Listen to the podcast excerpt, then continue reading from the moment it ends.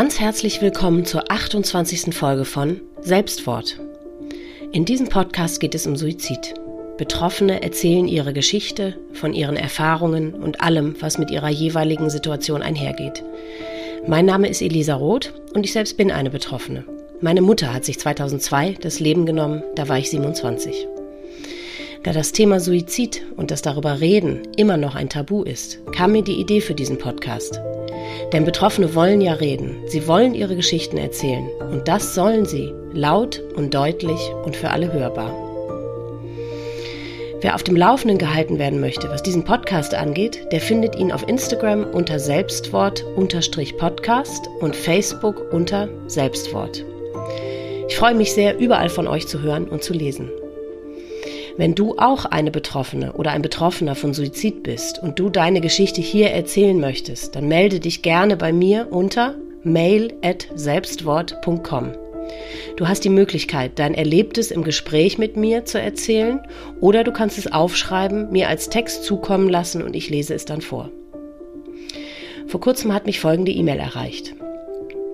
Hallo liebe Elisa, ich habe 2018 meinen Lebensgefährten durch Suizid verloren. Er war 37 Jahre alt und wir hatten ein Leben im eigenen Haus, was wir gerade fast fertig renoviert hatten, mit Kind und Kegel geplant. Aber geplant ist eben nicht gemacht. Sein Plan war wohl ein anderer, zumindest in den letzten Monaten. Heute lebe ich alleine hier und würde mich als stabil und die Zeit reflektiert bezeichnen. Auf deinen Podcast bin ich durch die Online-Selbsthilfegruppe Hinterbliebene nach Suizid gestoßen. Wir Teilnehmer und Teilnehmerinnen halten weiter über eine WhatsApp-Gruppe Kontakt und eine Teilnehmerin hat dich empfohlen. Mit Erfolg. Ich finde es super spannend und super wichtig, sich zu dem Thema zu äußern und auszutauschen. Ich bin eine große Verfechterin, darüber viel offener zu sprechen und auch Verständnis in der Gesellschaft zu schaffen. Das fehlt meines Erachtens weiterhin total. Gerne bin ich bereit, meine Geschichte zu erzählen. Alles Liebe, Simone. Bevor ihr nun unser Gespräch hört, möchte ich alle Zuhörer nochmal eindringlich bitten, vor Abfolge 0 anzuhören. Darin gehe ich auf alle Gefahren, die dieser Podcast mit sich bringt, ein. Und nun hört ihr Simones und mein Gespräch. Hallo, liebe Simone. Heute begrüße ich Simone und ich freue mich, dass es geklappt hat heute. Also, hallo, liebe Simone. Hallo, liebe Elisa. Wir haben gerade in deiner Einleitungs-E-Mail gehört, dass es um deinen Mann geht und dein Mann hieß Daniel, beziehungsweise Lebensgefährte. Ihr wart nicht verheiratet, aber ich finde, ihr wart ja sicherlich auch ein paar Jahre zusammen. Äh, das, man kann schon deinen Mann einfach sagen. Ne? Ja. Lass uns Daniel doch mal ein bisschen kennenlernen. Äh, erzähl doch mal alles, was dir zu ihm einfällt. Ja, Daniel war ein ganz bodenständiger, junger, agiler Mann, der ähm, sehr zielstrebig war, ein sehr ähm, strebsamer Mensch und ähm, ein Mensch, der immer viel zugepackt hat. Also der Daniel wird auch von seinen Freunden und ich würde ihn auch, ich persönlich auch so beschreiben als ein ähm, der herzliche Mensch, der immer allen Freunden und Kollegen geholfen hat und die unterstützt hat bei, ähm, bei allem, was sie, was sie hatten, auch handwerklicher Natur. Der Daniel war unglaublich begabt im Handwerk. Er selber ähm, mhm.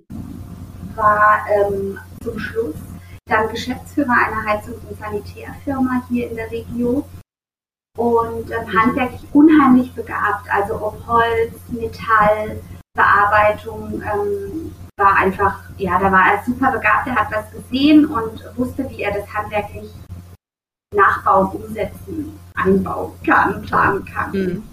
Mhm.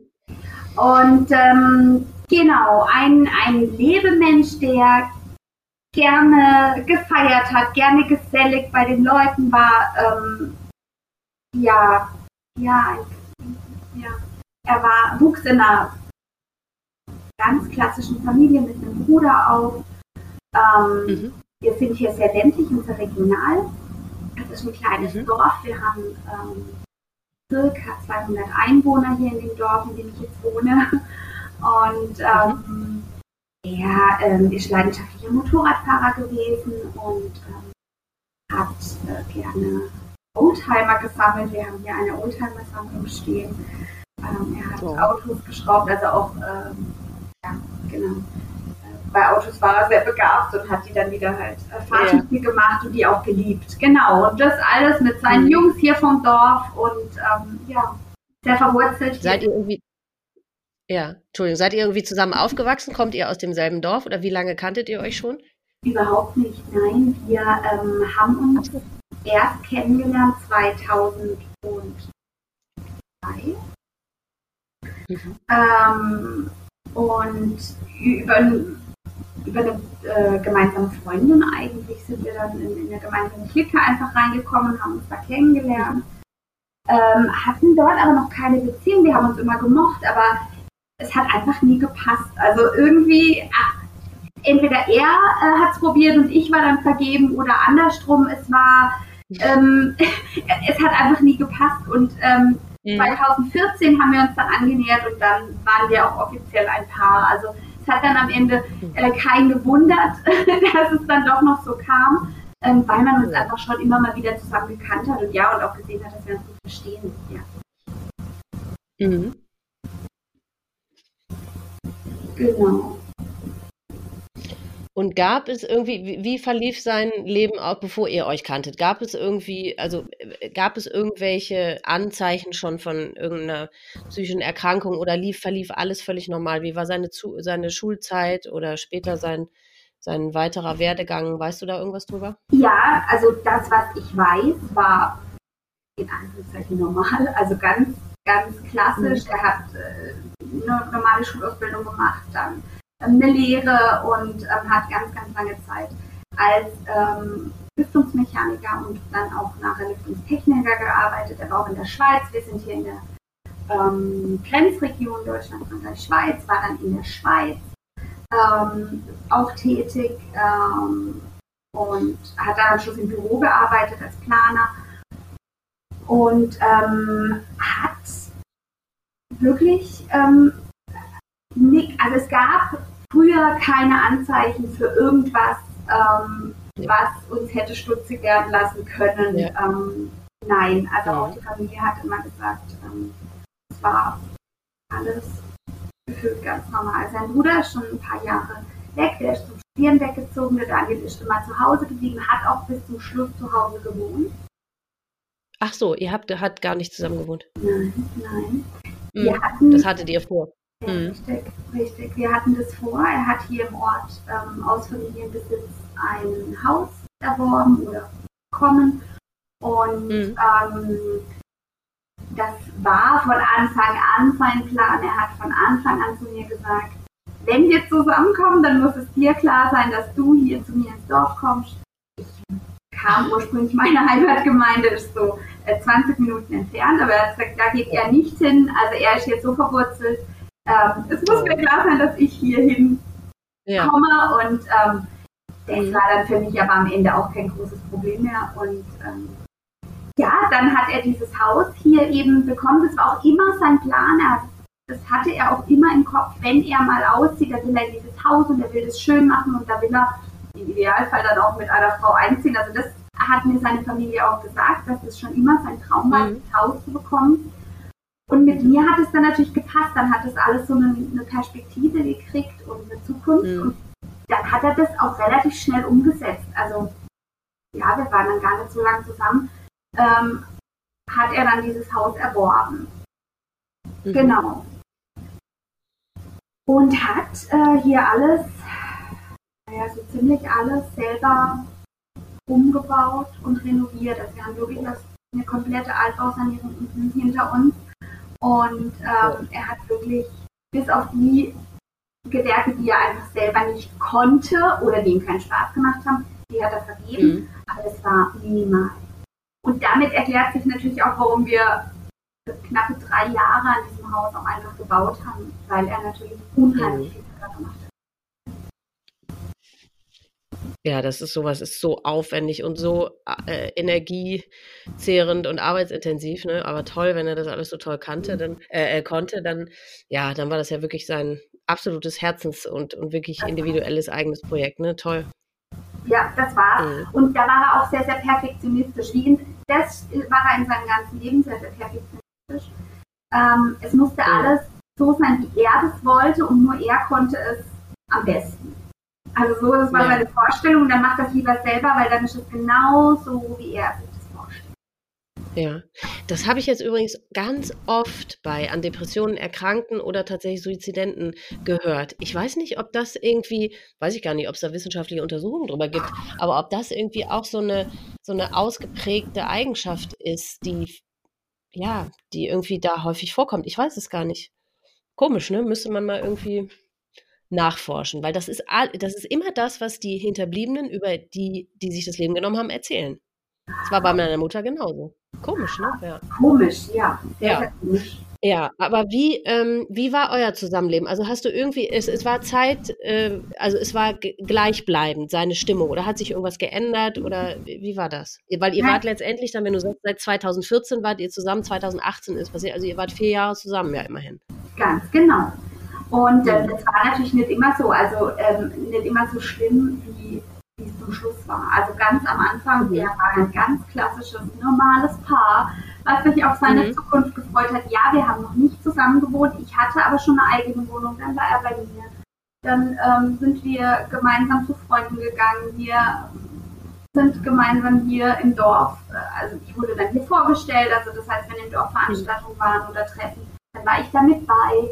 Ähm, ich habe seine Eltern kennengelernt, er hat meine Mama kennengelernt. Es war alles so, wie man sich das ganz klassisch, glaube ich, vorstellt. Ja. Also ja, ja ich, schön. ich ja. habe den Mann geliebt und er, glaube ich, doch auch mich. Und ähm, mhm. wir haben uns eine gemeinsame Zukunft vorgestellt. Mhm. Bis dann, er hat dann im, im Laufe der Zeit eben irgendwann die, die Firma übernommen. Ähm, das war auch so ein Traum von ihm, eben auch, dieser Perfektionismus, der kommt jetzt da gerade so wieder ein bisschen ähm, mhm. mit ins Spiel. Er wollte einfach sein eigener Chef sein und den Laden so führen, wie er das für richtig hält. Und den Mitarbeitern das auch so vermitteln, dass es perfekt wird für die Kunden. Und äh, dann bot sich die, die Chance eben und dann hat er diese Firma im Sommer 2017 übernommen und war wirklich ein glücklicher Mensch und richtig stolz, dass er jetzt quasi noch zu dem privaten Glück eigentlich auch noch sein berufliches Glück findet und sich selbstständig machen kann. Hat auch ja, zu Recht, ja. Mhm. Ja, ja. ja. Und ähm, ich habe ihn da auch komplett drin unterstützt. Ähm, mhm. Ich hatte da keine Sorge, dass mit der Firma irgendwas passiert oder irgendwas nicht mhm. laufen könnte. Die, die war gut situiert, die war schon etabliert, war also nichts mhm. Neues. Er hat einfach Bestehendes übernommen und ähm, das ist gut angelaufen. Also das war wirklich sein Herzensding und sein zweites Baby neben dem Haus, was er so verwirklicht mhm. hat. Genau. Und dann das erste Mal bewusst wahrgenommen, dass mit ihm was nicht stimmt, habe ich dann im Oktober 2017 an seinem Geburtstag. Denn, mhm. ähm, also wir haben, das muss ich vielleicht noch dazu sagen, gefühlt Tag und Nacht hier auf dieser Baustelle verbracht. Und ja. und gebaut und geackert und er natürlich noch viel, viel mhm. mehr als ich. Und mhm. an diesem Tag ähm, wollten wir uns halt auch hier treffen, in dieser, auf dieser Baustelle. Ähm, und ähm, ja, er war kein großer Geburtstagsfeierer, aber schon immer mit ein paar Leuten ein Bier trinken und einfach ein bisschen zusammen sein. Und ähm, mhm. an diesem Tag hat er das nicht gemacht. Er hat keine Leute eingeladen zu seinem Geburtstag. Er wollte, also ich habe mich mehr oder weniger aufgedrängt. Er hatte mich mhm. nicht eingeladen, wir waren nicht verabredet. Ich habe gesagt, ich komme halt dann einfach irgendwann. Ähm, ich möchte ja schon ein bisschen mit dir deinen Tag zelebrieren, aber so richtig gewollt habe ich gemerkt, hat er das nicht. Mhm. Und ähm, dann hat er sich, also ich kam bei mir her und ich habe ihn nirgends gefunden.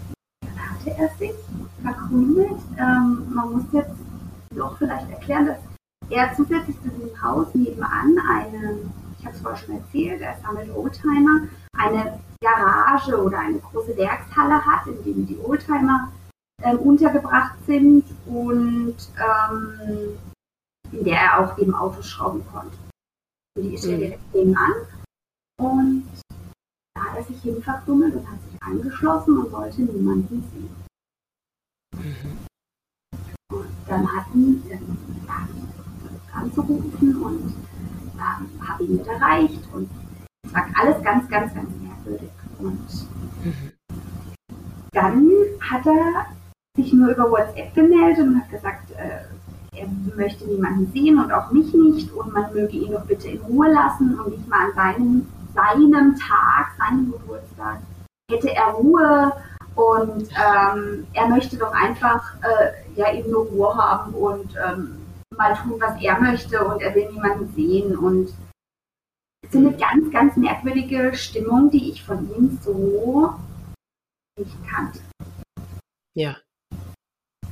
So, ich konnte natürlich nichts tun, ich war komplett verwirrt, habe aber gemerkt, dass da natürlich was nicht stimmt.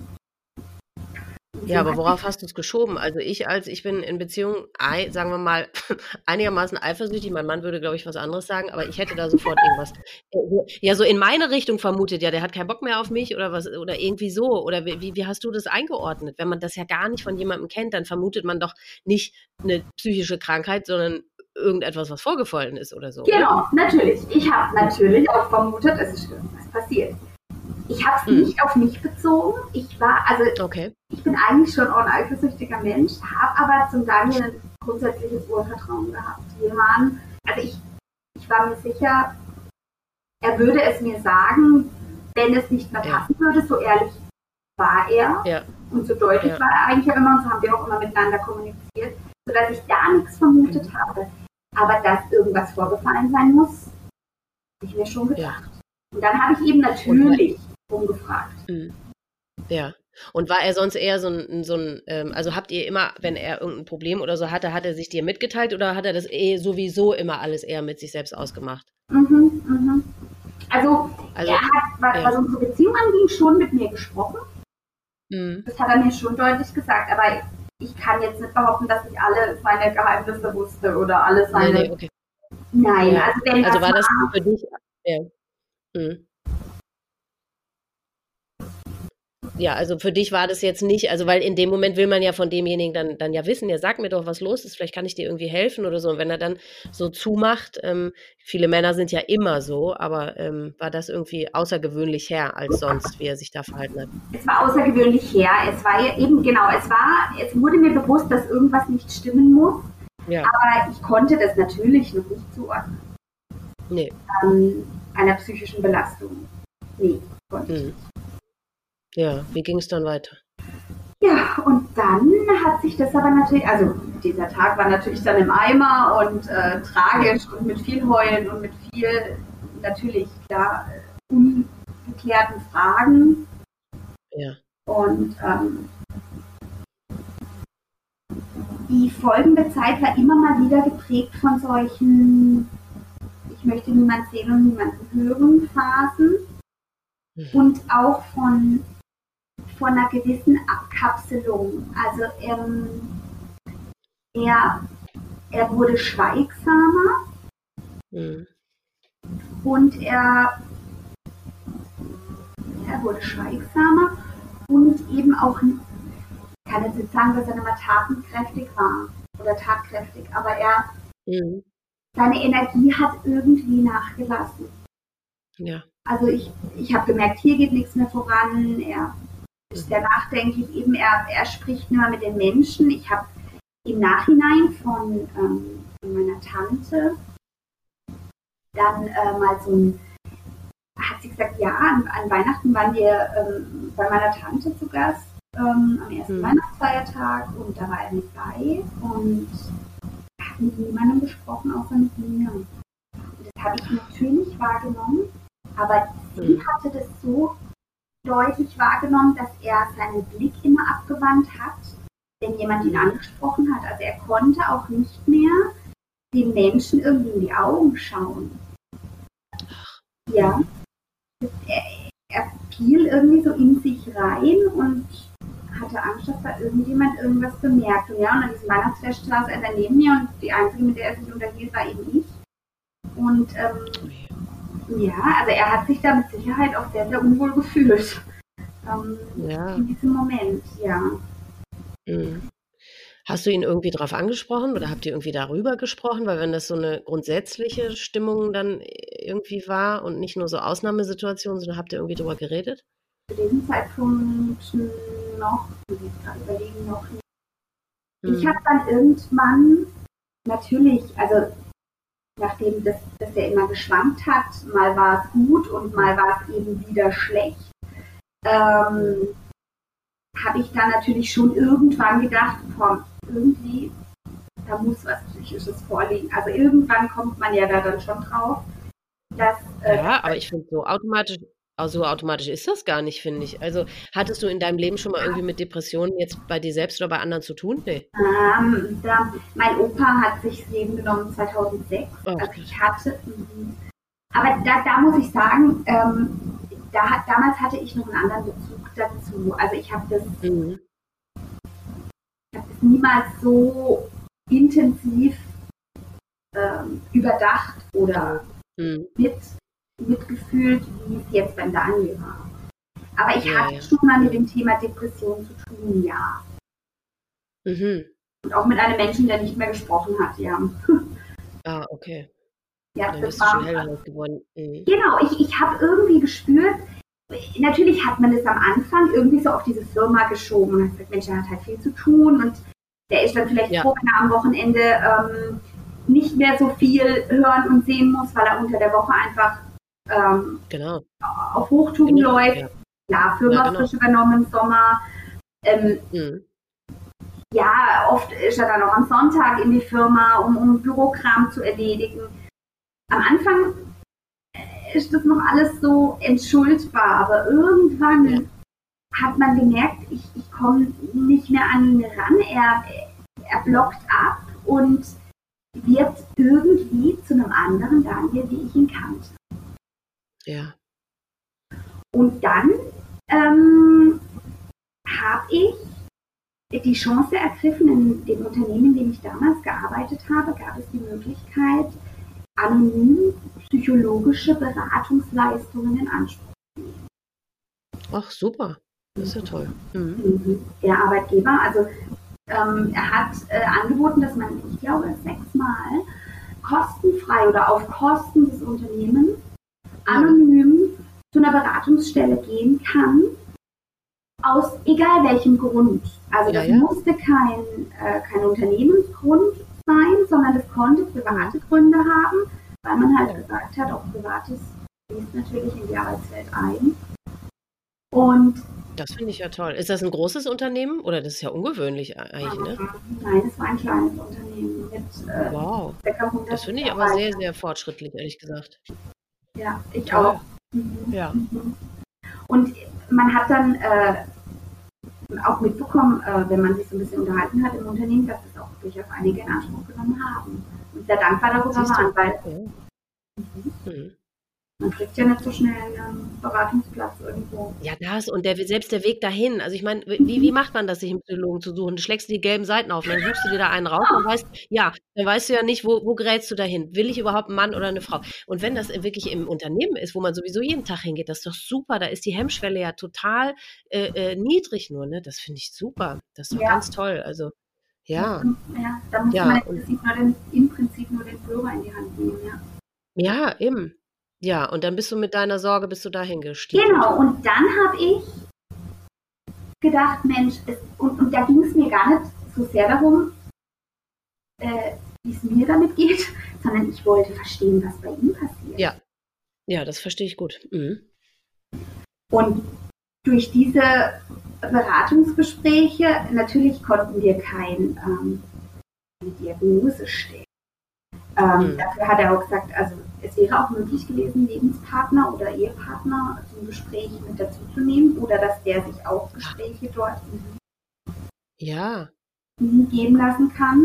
Aber ähm, dafür muss natürlich das Gegenüber bereit sein. ja, hast du es dem Daniel erzählt, dass du da warst, dass du da hingegangen bist? Äh, nö. Nee, aha. Weil ich genau wusste, wie er tickt. Also das war so ähm, über dieses Thema, das ist ja, das kommt jetzt dazu, wir leben sehr ländlich. Und hier ist dieses Thema ähm, noch etwas verschwiegen und Daniels Tod hat hier riesen Wellen geschlagen. Das glaube ich. Hm. Ähm, und hier sagt man halt, naja, sowas gibt's nicht und äh, da muss man halt sich zusammenreißen. Ja, genau, man muss sich zusammenreißen ja, ja. und dann wird das alles schon wieder und ja. Und so war er auch ein bisschen gepolt und ich glaube, das hat ihn innerlich auch zerrissen, weil er eigentlich diese Denke hatte und gemerkt hat, aber mit ihm passiert gerade was und er kriegt es nicht unter Kontrolle. Ja. Mhm. Und deshalb, ich, später war es dann irgendwann so weit, dass ich ihm eine Liste von, also wir haben irgendwann darüber gesprochen, also aber zu diesem Zeitpunkt eben noch nicht. Ähm, mhm. und da hat er mir dann die Antwort gegeben, die ich auch erwartet hatte. Er hat dort gesagt, zum Psycho-Onkel gehe ich nicht. Ähm, ja. Da muss man nicht erst äh, hinprügeln und, und so. Also so dieses, dieses Ja, was soll der mir schon sagen, was ich nicht selbst schon weiß? Ja, genau, genau. Ja, genau. ja, ja, das ist so eine Männerantwort, ne? Ja, ja. Mhm, mhm. Das kommt natürlich noch dazu. Männerthema, ja. Ja, ja. Mhm.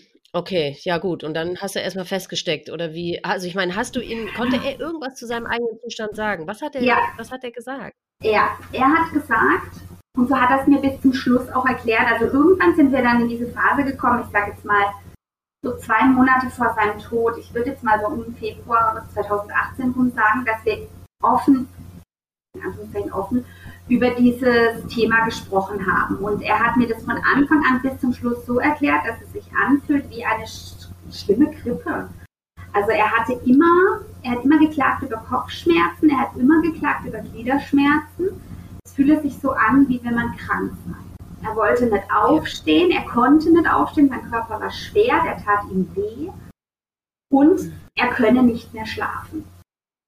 Und anfangs habe ich noch zu ihm gesagt, na gut, ich liege ja jetzt neben dir, also ich liege ja dann nachts neben dir und ich bemerke das nicht, dass du nicht schläfst. Und dann hat er gesagt, ja, ich liege halt einfach ruhig neben dir, aber ich schlafe nicht. Ja.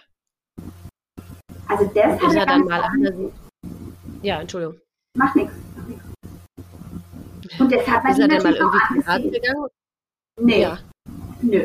Also, um sich einfach normal mal durchchecken zu lassen. Hätte ja auch sein können, dass er tatsächlich ein Virus eingefangen hat oder so, aber das hat er nie gemacht. Er hat Nein. sich nie mal untersucht. Mhm. Nein.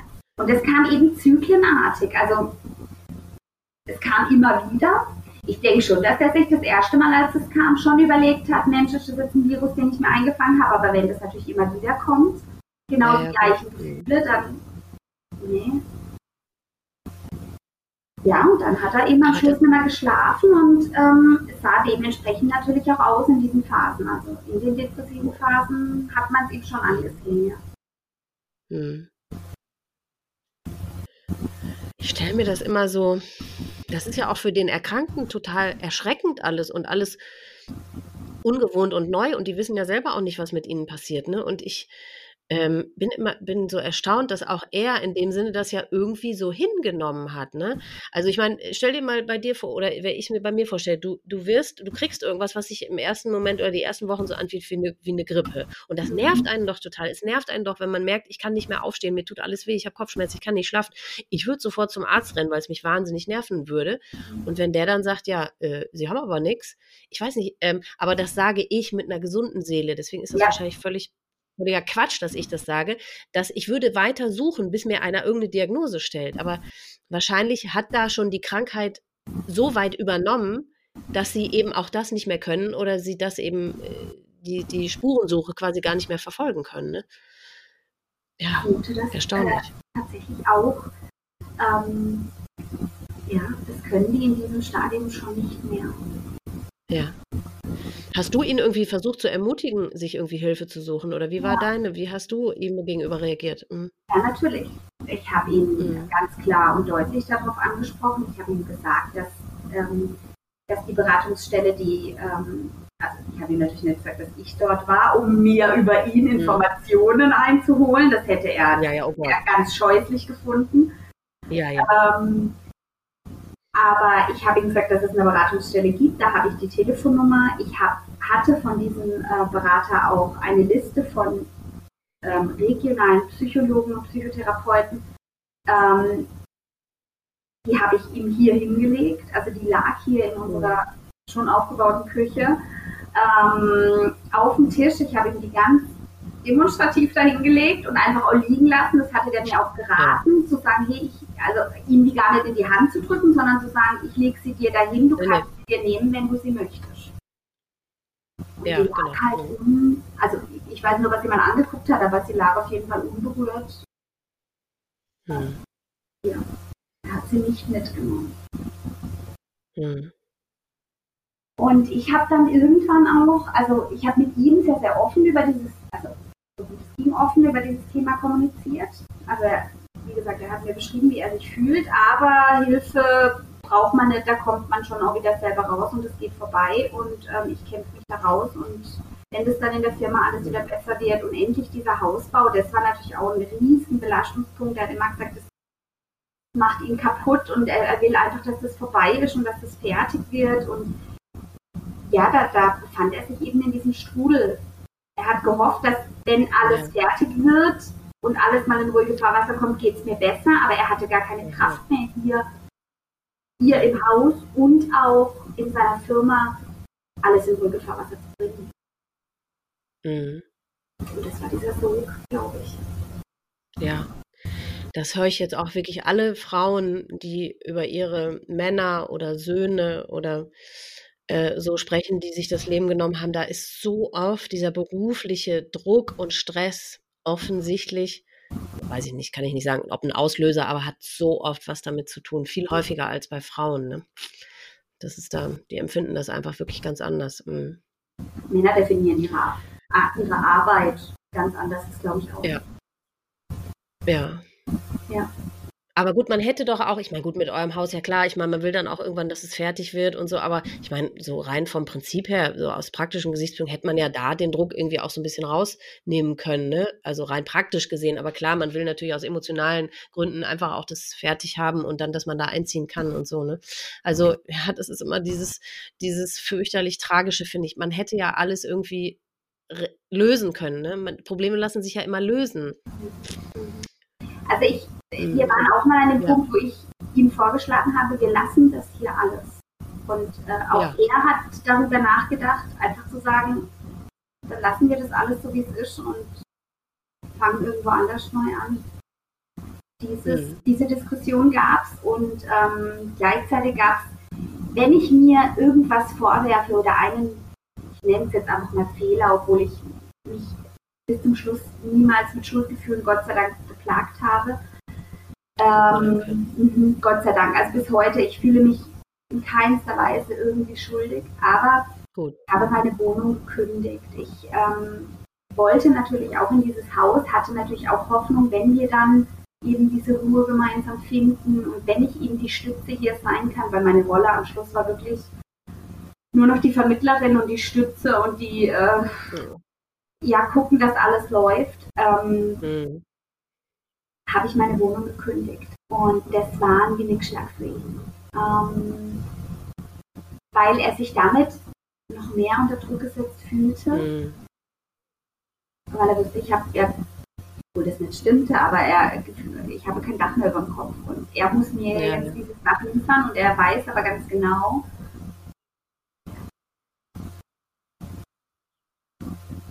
ja, ich bin dann zu meiner Mama äh, zurück heimgezogen in mein Kinderzimmer, ähm, was überhaupt kein Problem war. Ja. Ähm, mhm. Aber natürlich für ihn ein Riesendrama war. Ja. Mhm. Weil er es in seinen Augen nicht rechtzeitig fertig gekriegt hat, oder ja. was? Oder hatte er? Ja, mhm. ja, ja, ja. Und äh, beispielsweise hat meine Mama dann gesagt, Mensch, ähm, jetzt äh, geht noch zwei Monate Gas und dann ist ja auch alles hier fertig, weil es war wirklich ja. so, es waren nur noch Kleinigkeiten zu machen. Und er hat mir dann Wochen später erzählt, dass ihn das so sehr getroffen hat, weil er das natürlich auch wieder wie einen Druck empfunden hat, obwohl meine Mama ihm Mut machen wollte und sagen wollte, Mensch, es sind ja nur noch Kleinigkeiten und in zwei Monaten habt ihr alles geschafft. Ja, ja, und das hat ihm wahrscheinlich in dem Moment sein, sein Versagen in Anführungszeichen viel, noch viel mehr mhm. vor Augen geführt, wenn, wenn auch die, das Umfeld sieht, okay, es ist doch wirklich eigentlich kaum noch was zu machen, es sind nur Kleinigkeiten und er hat aber selber gemerkt, ich schaffe es aber nicht, ich schaffe es nicht. Und das ist natürlich dann noch, äh, die Diskrepanz ist natürlich dann noch viel größer zwischen diesen, zwischen den Tatsachen, ja. Ja, wie ging es dann weiter? Also du hast dann bei deiner Mutter gewohnt? Genau, und ähm, ich gerade überlegen, wo ich war. Ja, genau, dann war es irgendwie Februar, wo wir dann wirklich auch mal darüber gesprochen haben. Und ich habe dann, ich habe es ja vorher schon erzählt, ich war dann so ein bisschen immer der Vermittler, weil der Daniel hat dann ähm, plötzlich eine Art entwickelt, also sein Kommunikationskanal in den letzten Monaten war sein Handy. Oh. Er, mhm. Er hat nur noch mit seinen Leuten kommuniziert über Nachrichten und war auch ganz oft in diesen Nachrichten ganz arg böse. Er hat, ich, ich weiß natürlich nicht, was es für eine Diagnose sein könnte, aber er war auf jeden Fall immer in seinen Gedanken ich gegen den Rest der Welt. Hm. Ich bin, ich will doch nur Gutes, ich bin gut und der Rest der Welt meint es nicht gut mit mir, alles ist schlecht, alle sind gegen mich. Ja. Und auch keiner mag ihn, hat er das auch gedacht? Ja, ja. Ja, das war bei meiner ja. Mutter genauso. Mhm. Die haben eine völlig, völlig verdrehte Wahrnehmung. Das ist einfach falsch, was die wahrnehmen, ne? Also entspricht mhm. einfach nicht den Tatsachen. Nein. Und mhm. Dann wurde er böse und gemein seinen Freunden gegenüber, die natürlich auch nicht gewusst haben, wie sie dieser Situation entgegentreten. Ja, die wussten ja, ja, ja, eben, die wussten ja. ja. auch nicht, wie ihnen geschieht, ne? Ja. Nein, äh, plötzlich äh, will er sie nicht mehr sehen, plötzlich beschuldigt er sie Dinge äh, getan zu haben, die sie niemals getan haben. Oder die haben sich verbündet miteinander gegen den und den und gegen ihn. Und da waren ganz wirre Gedanken im Kopf. Mhm. Und ja, ich weiß auch, dass wenn diese Phasen auch, auch, gegen mich, also ich habe solche Nachrichten auch bekommen. Das ja. vorwiegend nachts sind diese äh, Nachrichten rausgegangen, sowohl an seine Freunde als auch an mich. Und mit mir hat er dann immer Schluss gemacht und hat dann gesagt, geh zu den anderen und lebe mit den anderen und äh, mhm. ja. Und ich wusste immer, am nächsten Tag ähm, komme ich halt wieder hierher und ähm, ich breite so sinnbildlich meine Arme aus und mhm. sage, wir, wir, sprechen darüber nicht, ich sage einfach sinnbildlich, ich vergebe dir, es ist alles in Ordnung, ich bin für dich da. Und er hat sich für diese Nachrichten auch unglaublich geschämt. Er hat mehrfach erzählt, dass sein Handy abgestürzt sei, dass er keine Kontakte mehr auf dem Handy hat. Ich bin mir sicher, er hat sich geschämt für all die Nachrichten, die er ähm, geschrieben hat, hat sein Handy einfach resettet und hat einfach alles gelöscht, weil er sich für das, was er selber getan hat, in dieser Nacht so geschämt hat.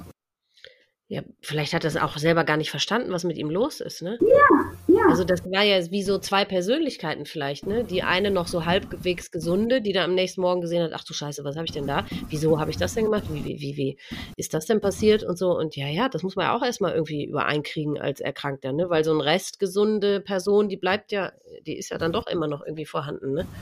Ja. Und wenn genau. man sich genau. schon selber nicht erklären kann, wie willst du es dann deinem, deinem Umfeld erklären, ne?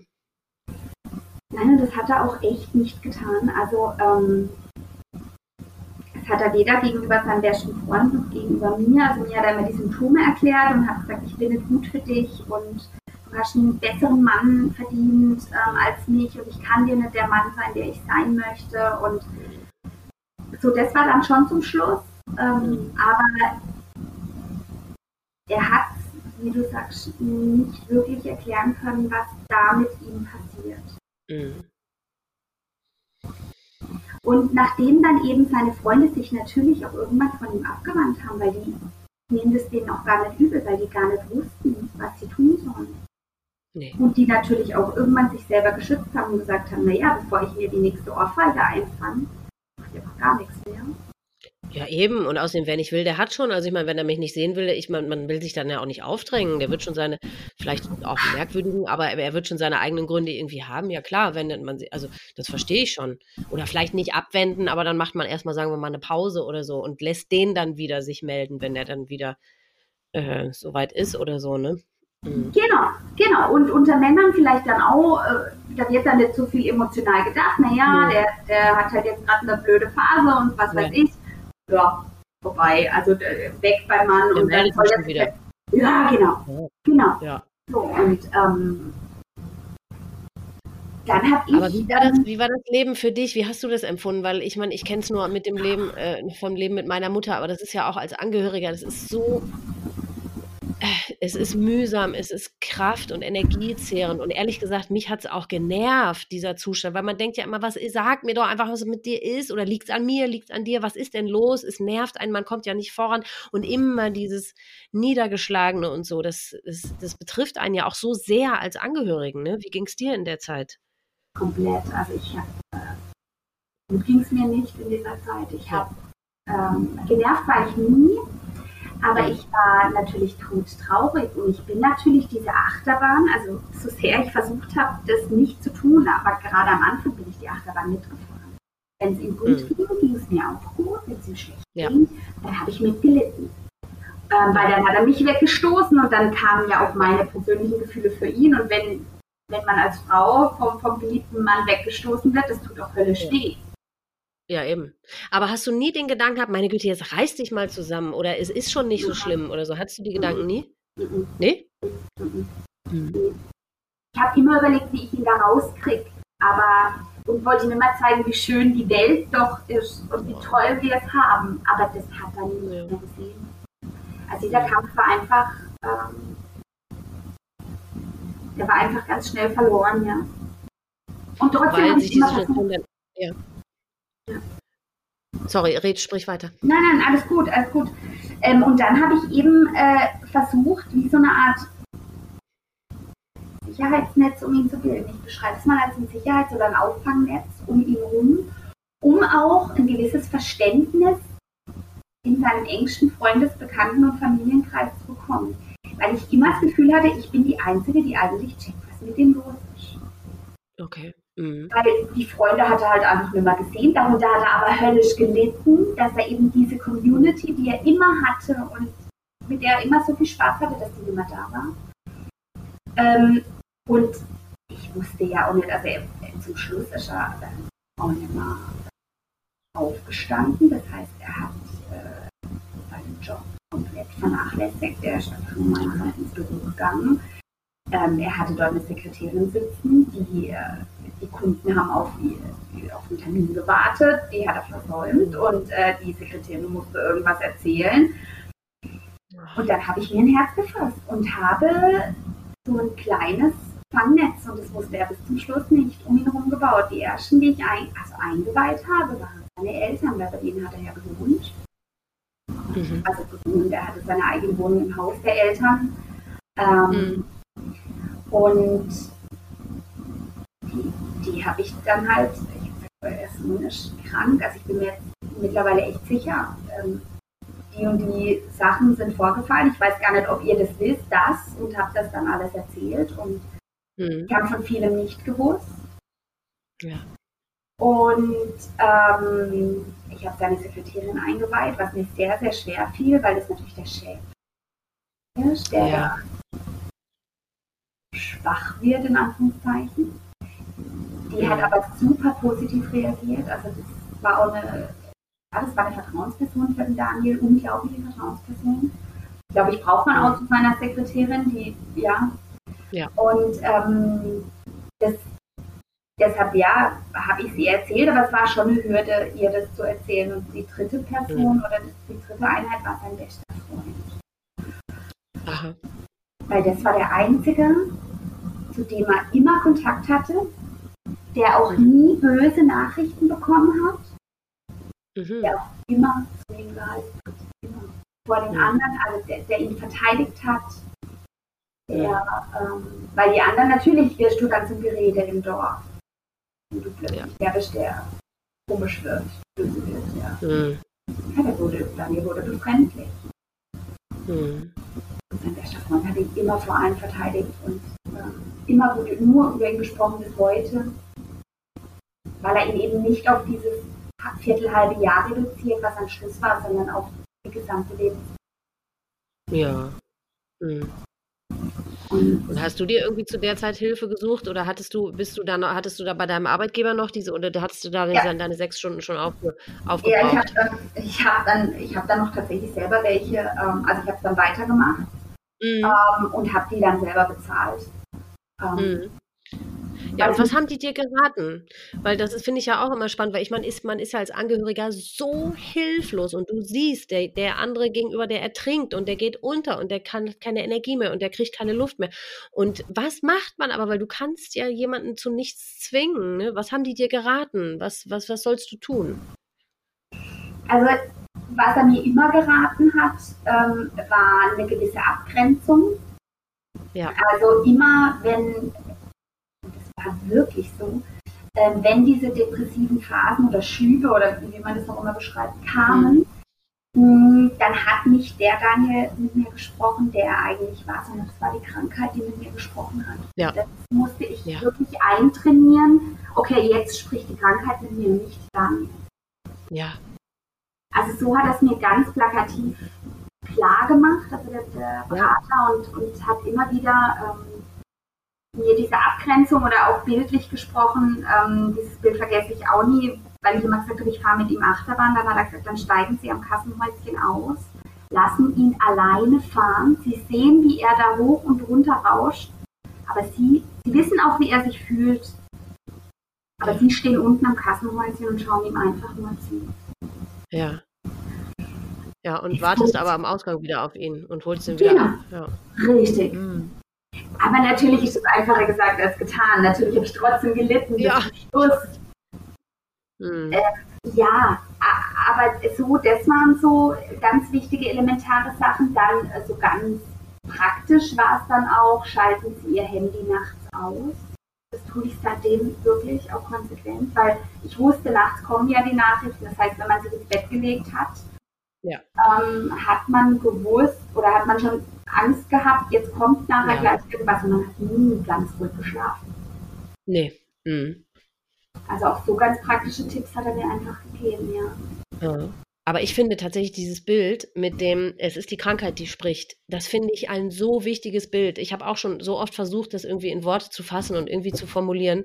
Ja, und das ist es wirklich, weil so viele fragen sich ja immer, die sich viel mehr in diese Geschichte so involviert fühlen, ne? die immer sagen, warum äh, äh, hat er mir das angetan und war, also die das so persönlich nehmen. Und da versuche ich auch immer, oder da ist es so wichtig, sich zu äh, verdeutlichen, das ist die Krankheit, die da agiert. Es ist nicht mehr der originale, gesunde Mensch. Und das muss man so sehr differenzieren können. Ne? Das hilft einem zumindest äh, wie man an dir ja sieht. Ne? Also das fand ich, finde ich einen total guten Tipp, den er dir da gegeben hat, ja.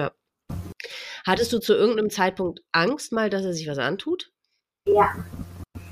Ja. Zu, mhm. zu, zu Silvester, ähm, also zwischen eben seinem Geburtstag im Oktober und dem Tod im April lag dann eben auch noch Silvester und das war auch so ein einschneidender Tag. Das, das war so ein Tag des Zusammenbruchs ähm, wo er ähm, auch eben gesagt hat, äh, zum allerersten Mal zu mir gesagt hat, und deshalb hatte ich auch Angst um ihn, ähm, du musst lernen, ohne mich zu leben. Oh.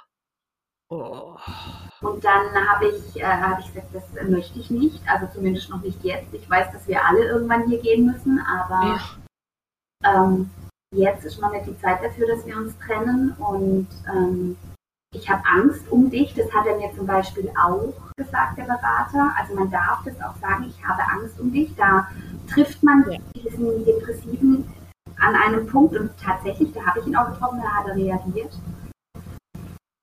Ähm, weil, weil, man kommt ja ganz oft emotional an diese Menschen überhaupt nicht mehr ran. Und mit dem Thema, ich habe Angst um dich, also wenn man das das erste Mal so ausspricht, dann reagieren die wieder.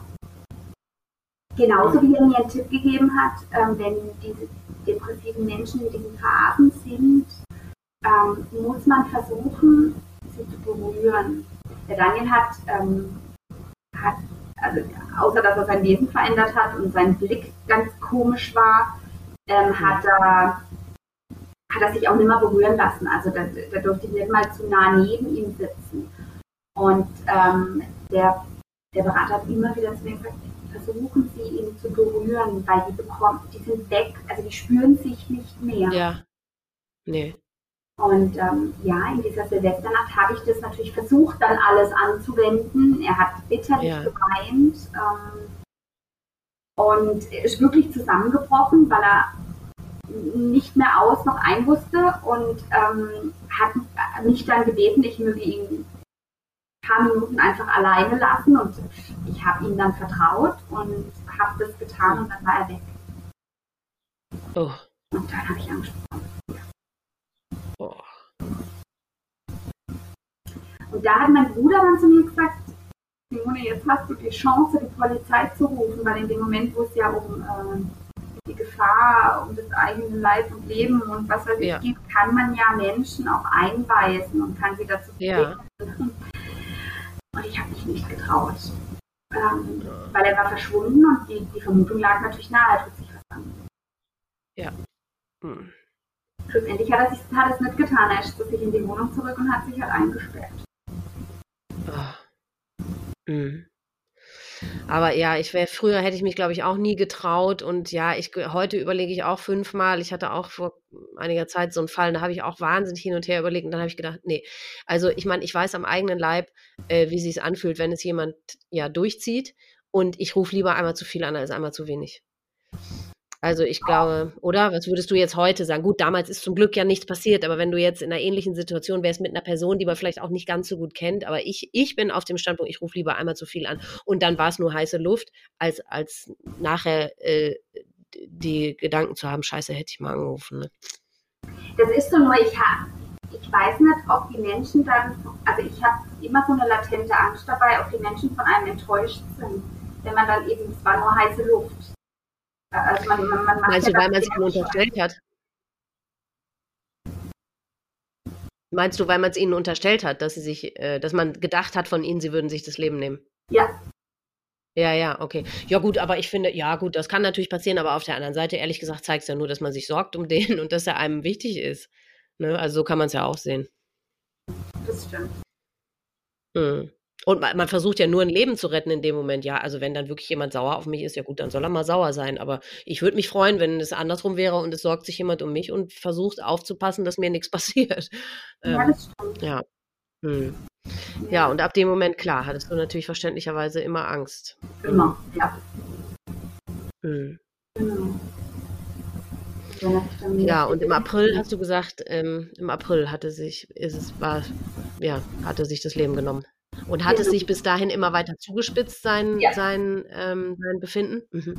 Ja, in gewisser Weise ja und nein. Also es, die, die, diese depressiven Phasen wurden irgendwie gefühlt schlimmer. Also ich nenne es jetzt einfach mal depressive Phasen, weil wir wissen ja nicht genau, was es war. Aber die wurden schlimmer mhm. und krasser. Mhm. Ähm, und gefühlt auch in kürzeren Abständen. Also er kam da irgendwie sogar immer raus aus diesem Strudel von Gedanken mhm. Themen und Gefühlen oder Nicht-Gefühlen. Und mhm. ähm, gleichzeitig ist es aber passiert in der Phase, wo ich gedacht habe, Mensch, er ist so in sich ruhig und es ist, es fühlt sich gerade ganz gut an. So. Es geht wieder bergauf. Ja, er hat so Perspektive und. Mhm. Ja, das ist das Teuflische finde ich. Das höre ich auch immer wieder und das war bei mir, bei meiner Geschichte genauso. Da denkt man, ja, jetzt geht's wieder bergauf, die, die finden wieder Kraft. Und das ist ja das Ding, dass wenn die ganz unten sind, ganz schwer depressiv ist, haben die ja eben für gar nichts mehr Energie und gar nichts mehr Kraft. Und dann schöpfen die wieder Energie und Kraft und investieren diese Kraft und diese Energie in das völlig Falsche, indem sie sich dann eben das Leben nehmen. Das ist wirklich das Tragische ne, und das Fatale. Ja, dann war es da genauso. Ja.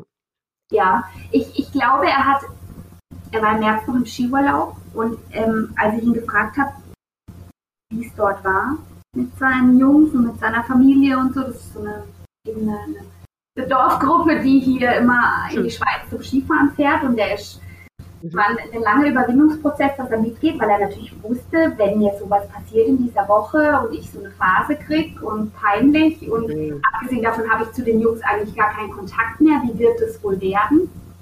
Ja. Ähm, hatten wir eben vereinbart, wenn es nicht geht, dann hole ich ihn ab. Ähm, okay. Dann möge er mir anrufen und ähm, tatsächlich Mitte der Woche hatte ich auch das Gefühl, ich muss ihn abholen, also mir nachts dann anrief. Aber er hat es durchgezogen die Woche und dann habe ich ihn gefragt, wie, der Urlaub für ihn war, weil ich schon auch Hoffnung hatte, Mensch, es gibt ihm vielleicht ein bisschen Kraft. Ähm, ja. Hat er dann zu mir gesagt, er kann mir im Moment noch nicht sagen, wie der Urlaub war, ob er gut oder schlecht war. Und im Nachhinein bin ich mir sicher, in diesem März hat er für sich entschieden gehabt, in diesem Skiurlaub, wenn es nicht mehr geht, dann gehe ich. Ja. Und deshalb wusste er gar nicht, was er zu mir sagen soll. Für sich war es ja eigentlich ja. eine gute Entscheidung. Aber für alle anderen war sie furchtbar. Und hätte er es erzählt, hätte ich gesagt, du bist verrückt. Ja, ja. Nett. Mhm. Ja.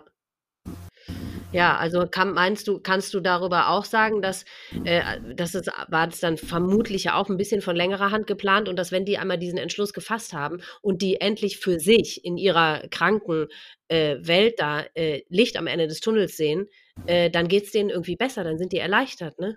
Wenn die Entscheidung gefallen ist, oder? Ja. Hört sich an. Eindeutig. Ja. ja. Mhm. Ja, und dann ist er aus dem Urlaub wiedergekommen und wie ging es dann weiter? Ja, und dann waren es noch zweieinhalb Wochen, hm. ähm, die sehr, sehr ruhig waren und sehr, sehr perspektivisch. Und er äh, ist sogar noch eine Messe gefahren für Heizung und Sanitär mit seiner Firma und hat noch quasi einen Betriebsausflug mit denen gemacht. Und ähm, hm. hier im Haus ging einiges voran. Er hat noch, er, er hat noch selber Möbel hier fürs Haus. Ähm, gebaut und gemacht und die, die, hat er dann alle ins Haus gestellt, die waren alle fertiggestellt und man hat wirklich gedacht, ja, geht, äh, geht nicht äh, dem Ende entgegen, das ist tipptopp, äh, er fängt sich, er hat wieder ein Ziel und schön und ja. Ja, es hat sich gut angefühlt. Ja. So auch für mich. Ja, klar, nach dem ganzen tiefen Tal endlich mal wieder ein bisschen Luft kriegen, ne? Oh, mhm. Ja. Mhm. Von dem her kam dieser 15. April echt gefühlt etwas überraschend. Ja. 15. April, oh Gott, dann ist es ja gerade, war ja gerade der Todestag, ne? Letzte mhm. Woche, vor, letzt, vorletzte Woche. Mhm. Von dem her passt es ganz gut. Mhm. Mhm. Ja, kam überraschend für dich. Ja, weil in dieser Phase ich eben nicht damit gerechnet habe. Wenn gleich immer diese latente Angst natürlich bei mir war. Ähm, aber in dieser Phase war sie eben nicht da. Nee. Mhm. Ja, was ist passiert? Ja, mhm, also ähm, er hat äh, sich äh, den Abend, äh, an, er hat am Tag vorher, da muss ich vielleicht anfangen, äh, noch äh, Kontakt zu seinem äh, besten Freund gesucht. Da war er zweimal an dem, an dem Samstag ähm, bei dem und wollte irgendwie mit ihm reden. Und sein bester Freund hat gesagt, er war zweimal da, ist aber unverrichteter Dinge wieder gegangen. Also er hat nicht gesprochen. Sie haben, natürlich haben sie gesprochen, aber nicht gesprochen. Also die ja, haben ja. viel getrunken und gequatscht, aber eben dieses das, was der Daniel eigentlich ihm erzählen wollte, das weiß er bis heute nicht, was das war. Er hat noch gesagt, er möchte zu ihm kommen, möchte mit ihm sprechen und dann hat er gesagt, na selbstverständlich kommen, aber mhm. passiert ist nichts. Und ähm, dann hat er sich äh, in seiner Werkshalle eben bei seinen Autos, äh, da hat er an einem Auto geschraubt, äh, dass es wieder gangbar ist. Und da hat er den Abend und die Nacht verbracht und hat äh, tatsächlich noch ein paar WhatsApp geschrieben. Er hat mir wieder eine böse WhatsApp geschrieben, die habe ich dann aber erst irgendwann, weiß ich nicht, zwei oder drei nachts, als ich mal das Handy angemacht habe, als ich wach war, gelesen. Und es war halt wieder, renn mich von dir und geh zu den anderen. Und ja, und ich wusste dann, okay, ich fahre nächsten Tag dahin und mhm. bin wieder in die Arme und sage, es ist alles gut. Parallel hat sein bester Freund eine WhatsApp bekommen und da stand drin, leb wohl. Ja, also mit dem hat er so quasi, was heißt abgerechnet, aber dem hat er gesagt, du, unseren Bagger, den wir zusammen haben, den verkaufst bitte und ähm, ja, irgendwie so, also da, mit dem hat er so, und, und, der hat es aber gar nicht, in dem Moment gar nicht so, ähm, so schlimm genommen, weil er gedacht hat, naja gut, der ist wieder in dieser Phase und jetzt will ja, er halt okay. wieder mit allem mm, Schluss machen, ja, aber ja. er hat es nicht so schwer, ja. Ähm, hat er denn in, der, in dem Moment, als, als, er diese Abschiedsnachricht quasi bekommen hat, hat er die in dem Moment gelesen oder auch erst am ja. nächsten Tag? Nein, der hat sie gelesen und hat auch der, und hat auch geantwortet und hat dann äh, drunter geschrieben, also ich habe den Chatverlauf nachher gelesen, hat dann geschrieben, ich verstehe nicht ganz, was meinst du damit? Und dann hat er irgendwie gesagt, ja so, also Daniel hat dann geschrieben, ja so wie ich sag, ähm, ich schicke dir nachher ein Bild für alle, die gezweifelt haben oder irgendwie sowas. Und dann hat, hat aber sein bester Freund das auch nicht mal, hä, was soll denn der mir für ein Bild schicken? Und ach Gott, und nee, oh weiß nicht, ist, ist da eher, genau. Und seinen Eltern hat er noch eine Nachricht geschickt, ähm, ob die mir helfen würden beim Umzug. Und die haben dann auch gedacht, was ist denn jetzt das für eine Nachricht? Jetzt, gut, das Haus ist wahrscheinlich jetzt fertig. Ähm, ja. Und sein Papa hat ihm dann zurückgeschrieben, ja klar, wann sollen wir wo sein? Ähm, oh. Wann, ja, wann ist der Einzug so? Und ähm, ja. also wir drei haben wirklich ähm, noch irgendwelche Nachrichten oder Lebenszeichen bekommen. So. Und dann war irgendwann Funkstille. Und seine Mama wachte irgendwann nachts auf und irgendwie gibt es, glaube ich, Mama-Gefühle. Mhm. Die hat dann Daniels Papa geweckt und hat gesagt, irgendwas stimmt mit der Daniel. Sie hat die noch nicht heimkommen gehört und merkwürdig und irgendwie komisch. Und dann ist Daniels Papa in die Werkshalle und ähm, brannte dann nur so ein Notlicht und Radio lief. Und dann halt da rein und hat gerufen, hat gedacht, Mensch, äh, es gab auch so ein Aufenthaltsräumchen in, diesem, dieser Werkshalle und hat gedacht, Mensch, jetzt hockt er bestimmt da oder er ist eingeschlafen, ja. Äh, hat sich halt da äh, hingelegt und ähm, ja. lief dann da so und wollte die Treppe hoch in dieses Werk, äh, in dieses Aufenthaltsräumchen und lief dann quasi fast an den Daniel ran, weil ja, er hing dann da. Oh. Also Daniel hat sich erhängt.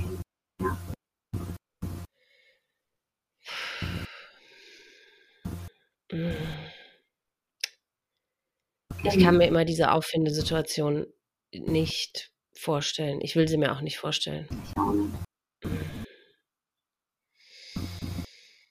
Mm. Ja. Muss für jeden ganz fürchterlich sein. Ähm, ja. Egal welchen Bezug zum, zum Menschen man ja. hat. Ja. Ja. Oh Gott, wie ging es weiter? Ja, dann ähm, hat äh, sein Papa in, in, in, Schock, hat er ihn dann runtergenommen, obwohl er wusste, dass man eigentlich nicht da ist. Aber er wollte natürlich seinen Sohn retten und hat geschrien und hat versucht, aber er hat gesagt, ich habe eigentlich gewusst, dass er nicht mehr lebt und trotzdem probiert man alles. Ja, ja. Dann hat er halt gleich äh, die, die Polizei gerufen und dann kamen die natürlich mhm. auch mit Krankenwagen und allem Pipapo und dann mhm es war irgendwie so halb vier, vier und um sechs morgens hat er mir dann angerufen. Und ähm, es war dann natürlich schon komisch, dass ähm, mein Handy, ich hatte das dann eben an, weil ich ja diese Nachricht da gelesen hatte, also es war Zufall. Ich hatte die Nacht ja. gelesen und hatte dann das Handy angelassen, weil ich gedacht habe, Mensch, wenn doch was ist, wenn der Daniel sich doch meldet, dann möchte ich heute mein Handy anlassen. Und dann hat sein Papa angerufen und das fand ich natürlich schon komisch, dass er um 6 Uhr morgens am Sonntag angerufen ja. Ja. Ähm, hat dann gesagt, Simone, kannst du kommen? Und dann habe ich gesagt, selbstverständlich. Ich habe nicht gefragt, was ist. Ich habe einfach nur gedacht, ich hoffe, der Daniel hatte einen Unfall. Ja. Also so krass. Aber hast du es geahnt? Ja. Hm. Ich habe immer gehofft, Mensch, er hatte einen Motorradunfall oder er ist jetzt heute Nacht mit dem Auto irgendwie im Graben gefahren, der liegt jetzt irgendwo im Krankenhaus oder. Ja. Hm. Also ich habe mir die, die absurdesten ähm, Gedanken gemacht, nur um nicht das, was ich eigentlich ja. in meinem Herzen vermutet habe, zuzulassen. Ja. Ja, und dann sah ich schon die, also ich bin dann zu Daniels Eltern nach Hause und da sah ich schon die Polizei, äh, das Polizeiauto im Hof stehen. Und mein Papa kam dann direkt auf mich zugelaufen und hat gesagt, Daniel, ich weiß gar nicht, was er hat, ob er sich da hat getan oder ob er, nee, das habe ich dann immer gesagt. Ich, er, er hat, glaube ich, gesagt, Daniel hat das Leben genommen. Dann bin ich zusammengebrochen. Mhm. Um, und äh, ja, die Polizistin hat mich dann gefragt, ob ich Hilfe bräuchte. Mhm. Und dann habe hab ich gesagt, nein, ähm, ich möchte niemanden, ich möchte einfach nur, dass meine Mama kommt und mein Bruder kommt, weil ich einfach irgendwie so eine Stütze, ja, wir haben ein sehr enges Verhältnis und dann habe ich direkt meine Mama angerufen und gesagt, Mama hat es gemacht. Und mhm. ähm, ja, dann kamen die auch sofort und äh, die waren dann so um mich rum, ja, meine Stütze. Mhm. Ähm, die Kripo war bereits weg. Ich habe ihn zu dem Zeitpunkt auch nicht gesehen. Also, ja. Wir hatten ihn dann schon mhm. mitgenommen, auch der Bestatter war schon da. Mhm. Genau, das habe ich alles nicht mitbekommen. Mhm. Hast du ihn nochmal gesehen? Ja. Hast du irgendwie, also ohne Vorwarnung quasi, oder hast du mit dem Bestatter vorher gesprochen und hast dir das Go quasi geholt?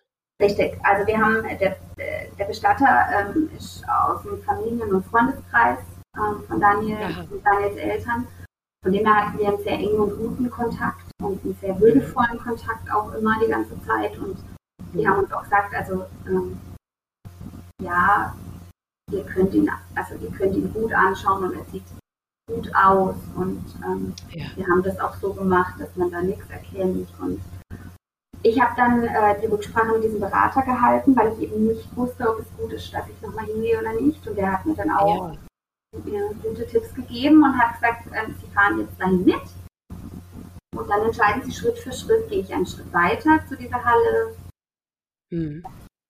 Und wenn sich das gut anfühlt, dann gehen Sie den nächsten Schritt. Und so habe ich es wirklich gemacht. Ja. Und im Nachhinein sage ich, dass es gut war, dass ich nochmal dort war. Ja. Warst du alleine bei ihm? Ein paar Minuten. Also seine Familie ist mitgefahren, sein Bruder und seine Eltern. Wir waren dann, äh, und die, die Pfarrerin ähm, der Gemeinde war mit dabei für ein paar Minuten. Dann hat die uns allein gelassen und dann sind die Eltern irgendwann raus und dann ist Bruder irgendwann raus und dann war ich am Schluss allein mit ihm, ja. Hm. Ja, dann warst du ja ganz schön lange drin. Und er hat, du sagst, er hat friedlich ausgesehen. Oder er hat. Komplett friedlich und gefühlt mit einem Lächeln. Ach. Und äh, wenn man jetzt die blauen Fingerkuppen gesehen hätte, hätte man wahrscheinlich gedacht, er schläft. Ja. Ja. Wahnsinn. Und ich finde aber, das ist auch nochmal so ein, das ist so ein krasses Bild, finde ich, weil ähm, also ich, ich denke immer, wie kann sich je, wie kann jemand, der sich erhängt hat, wie kann der nachher entspannt und friedlich, also wie kann der Gesichtsausdruck so sein? Das ist doch absurd. Also da sieht man ja, wie groß die Erleichterung sein muss, dass das anatomisch, körperlich überhaupt möglich ist. Dass, dass die danach friedlich und entspannt aussehen, ne? Ja, ich glaube, es ist, wie du sagst, der, Druck oder der Schmerz muss so groß ja. sein, dass dieses Licht am Ende dieses elendslangen Tunnels so befreiend ja. sein scheint. Gott sei Dank für uns, ich sage jetzt in Anführungszeichen gesunde Menschen, nicht vorstellbar. Nee, wirklich nicht. Ist es einfach nicht. Ne? Mhm. Was ist mit dir im Anschluss passiert? Wie hat man dich, hattest du irgendjemanden, der dich aufgefangen hat? Wie, was hast du mit dir selbst gemacht? Wie, wie ging es mit dir weiter danach? Also gefühlt war ich komplett leer. Ich, ähm, ja. ich habe nur funktioniert. Also wir haben natürlich, klar, Daniels Firma, das war so, wir haben Mitarbeiter plötzlich, die müssen ja beschäftigt sein und wir müssen das denen sagen und wir müssen da gucken, dass wir diese Firma irgendwie am Laufen halten und gleichzeitig natürlich eben haben wir getrauert unendlich. Also und ich war natürlich in diesem, in diesem Gedankenkarussell, wie geht es denn jetzt mit mir weiter? Was mache ich denn jetzt? Ich habe immer gesagt, was mache ich denn jetzt? Mein, die Zukunft, die wir uns vorgestellt und ausgemalt haben, die war ja mit einem Fingerschnitt einfach ja. nicht mehr da. Und ähm, wo gehe ich denn jetzt hin? Äh, ja. ja. dieses ganze Konstrukt fiel halt in sich zusammen und ich war komplett leer und ähm, es bis heute so, Herz und Kopf sind da auseinandergelaufen. Also die, die mhm. sind immer gleich lang ähm, marschiert. Und dann, äh, ja, man hat irgendwie funktioniert und, und, und war komplett leer. Aber versuch mal dieses tatsächliche Gefühl, weil ich finde es immer so wichtig, ähm, dass Menschen da draußen entweder die weder mit Depressionen noch mit Suizid was zu tun haben oder aber auch, weil ich weiß, dass auch sehr viele Menschen zuhören, die an Depressionen erkrankt sind und die sich in ihrer erkrankten Welt immer gar nicht vorstellen können, dass wir als Angehörige, dass das für uns so eine unvorstellbar und, und nicht in Worte zu fassende Katastrophe ist. Äh, wenn die das dann hören, sind die immer ganz äh, erstaunt und überrascht. Deswegen versuch doch mal, das, was mit dir körperlich oder emotional oder, oder vom Herzen her, was da passiert ist, versuch mal das irgendwie zu beschreiben, wie man sich tatsächlich fühlt danach.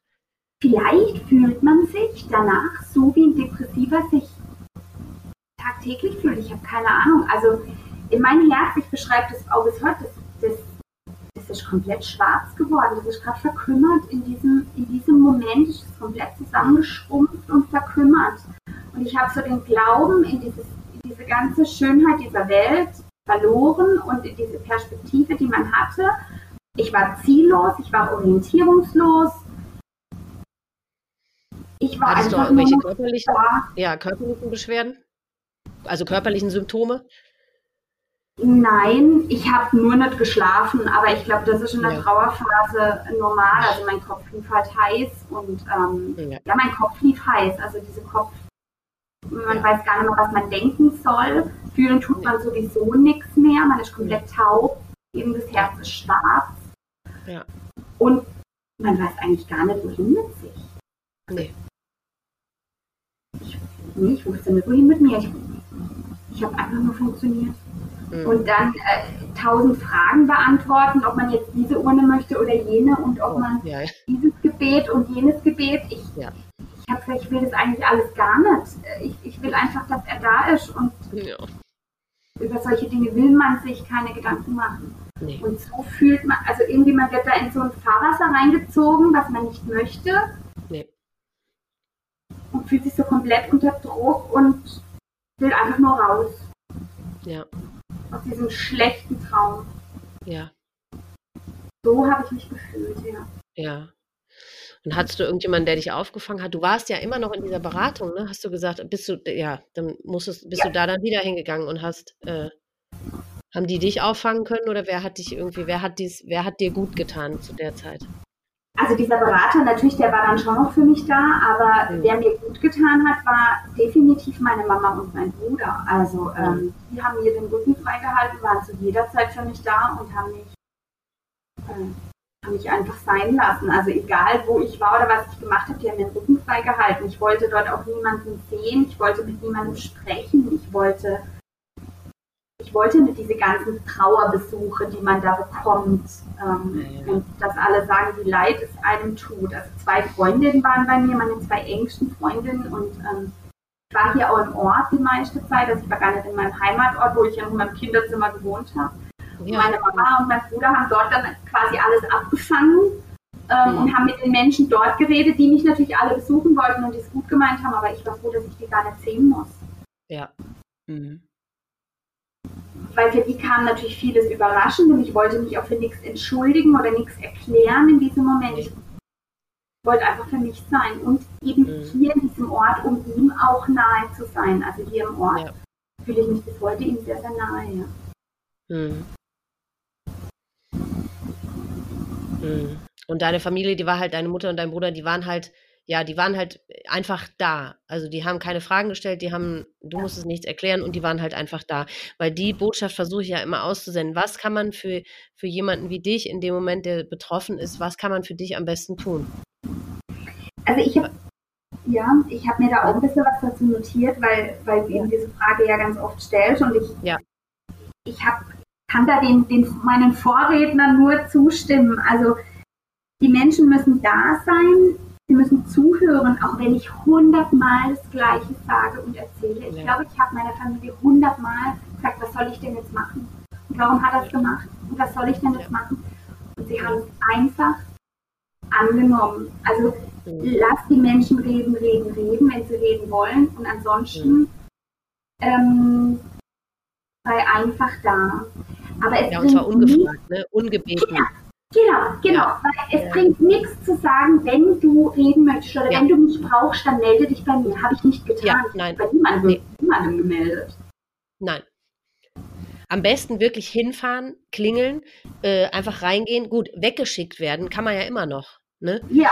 Äh, das wird wahrscheinlich in den meisten Fällen keiner machen, Nein. aber das Risiko geht man natürlich ein. Aber viel besser, dieses Risiko einzugehen, als irgendwie so völlig hilflos äh, darauf zu warten, dass derjenige vielleicht anruft, was er ja niemals tun wird.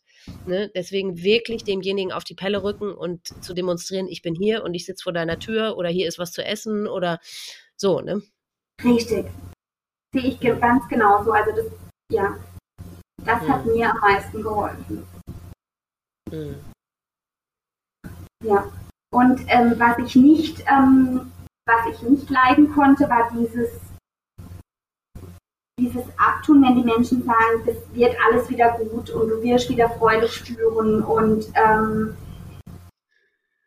ja, wie kannst du jetzt äh, die Pläne haben, also es war dann noch Monate später, die Pläne haben, in dieses Haus einzuziehen, das zieht dich ja nur mehr runter. Oder wärst du doch schon viel, viel früher gegangen, hättest du ihn verlassen in dieser schlimmen Zeit, wo er so böse zu dir war.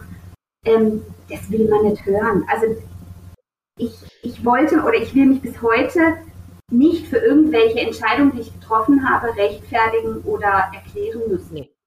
Genau, weil, das sage ich ja auch immer wieder, jeder empfindet Trauer und Verlust auf seine eigene Art. Und es steht niemandem zu, das irgendwie zu beurteilen oder seine eigenen Maßstäbe da anzusetzen, weil, ja, du wolltest niemanden sehen. Es gibt vielleicht Trauernde, die wollen am liebsten 100 Leute gleichzeitig sehen. Äh, äh, es gibt Menschen, die trauern 20 Jahre lang, manche vielleicht nur zwei Monate. Das ist jeder macht das völlig individuell und deswegen steht es niemandem zu, da irgendwelche Maßstäbe anzusetzen. Und ähm, ich meine, ich versuche ja auch immer, weil bevor mir das jetzt passiert ist, ich weiß nicht, wie es dir ging, aber hätte ich auch äh, völlig anders reagiert einem Betroffenen gegenüber, hätte vielleicht auch dumme Sachen gesagt, weil ich einfach so hilflos gewesen wäre. Deswegen versuche ich immer ein bisschen die äh, Außenstehenden in Schutz zu nehmen, weil wenn man selber das noch nicht erlebt hat, man weiß einfach nicht, was man sagen soll. Man ist einfach hilflos und ratlos. Ne? Deswegen, die meinen es bestimmt alle nur gut und sie wollen dir in dem Moment was Gutes tun, wenn sie sagen, ja, das wird schon wieder und die Zeit halt alle Wunden und so. Ja, sie meinen es wahrscheinlich alle nur gut, aber es ist wirklich, nee, das will man nicht hören, weil in dem Moment denkt man, äh, nee, es wird gar nichts, nie wieder gut. Ja. Genau. Hm. Diese, diese äh, Sachen, äh, dass, dass dann Freunde gesagt haben, ja, du wirst nicht allein bleiben, du brauchst einen neuen Partner und du bist zu jung, um allein zu bleiben. Sogar meine, ich bin dann bei einer Therapeutin gewesen nachher, zu einer ähm, auf Rezept verschriebene äh, Psychotherapeutin, die das dann gesagt hat, wo ich, äh, solche Sachen äh, äh, funktionieren nicht. Also damit war die Therapeutin dann bei mir auch direkt raus. Ähm, ja. Die hat das zu dir gesagt? Ja. Oh, das war ja eine tolle Therapeutin. Mhm. Okay. Mhm. Hm. Ja, sehr einfühlsam, ja. Mhm. Mhm. Hey, unglaublich. Ja, okay. Hast du dir dann nochmal einen neuen gesucht, jemand anders gesucht?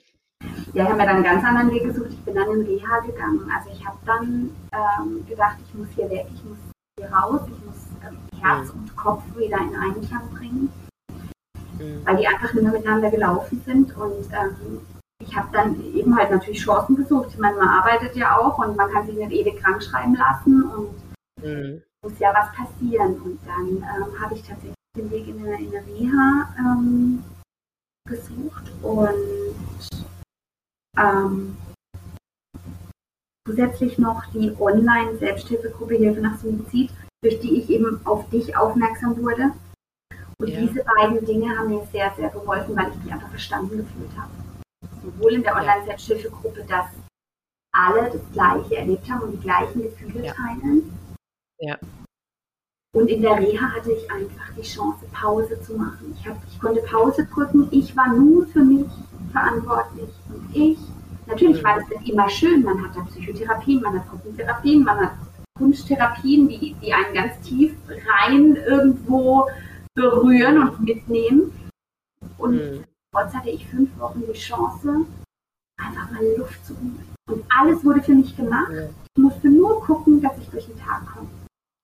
Ja. Hm. Und das war sehr, sehr heilsam für mich. Und da habe ich sehr, sehr viel Kraft und Selbstbewusstsein geschöpft und auch wieder mh, Zukunftspläne schmieden können. Oder zumindest mal Hm. mh, Wege überlegen, sagen wir es mal so.